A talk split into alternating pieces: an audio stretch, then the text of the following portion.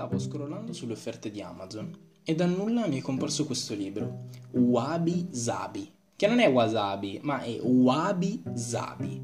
Scoprire nell'imperfezione la bellezza delle cose. E dalla copertina colorata, questo stile minimale orientale e dall'argomento, ho deciso di acquistarlo. Thomas Navarro, ovvero l'autore, è uno psicologo clinico. Ha voluto descrivere come, secondo la sua visione, esistono tre chimere in grado di distoglierci dalla vera bellezza della vita, ovvero perfezione, felicità e successo. Tutti e tre vengono descritti come costrutti culturali, creati sul nulla, utopici, impossibili da raggiungere. Ad esempio, la perfezione non esiste, è un qualcosa di irraggiungibile, Pertanto l'autore tende a incitare il lettore ad allontanarsi da qualsiasi forma di perfezione possa esistere nella sua vita. Il successo, qualcosa altamente lontano da noi, deve essere invece diviso in piccoli passi, obiettivi, traguardi. Ci distoglie troppo dal presente. È uno sguardo troppo spinto verso il futuro che può provocare danni e frustrazione.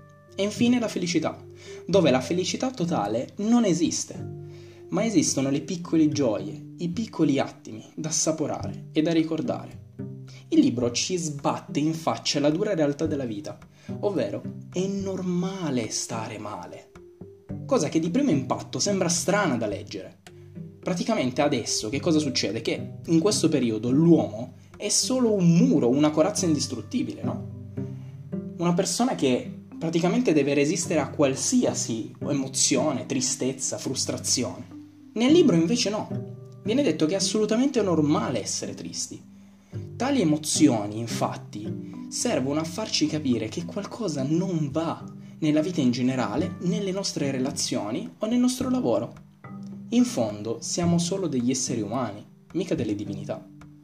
Un concetto che vorrei portare alla luce, invece, è la visione di cambiamento nel testo si descrive come l'ambiente circostante influisca sul nostro divenire qualcuno.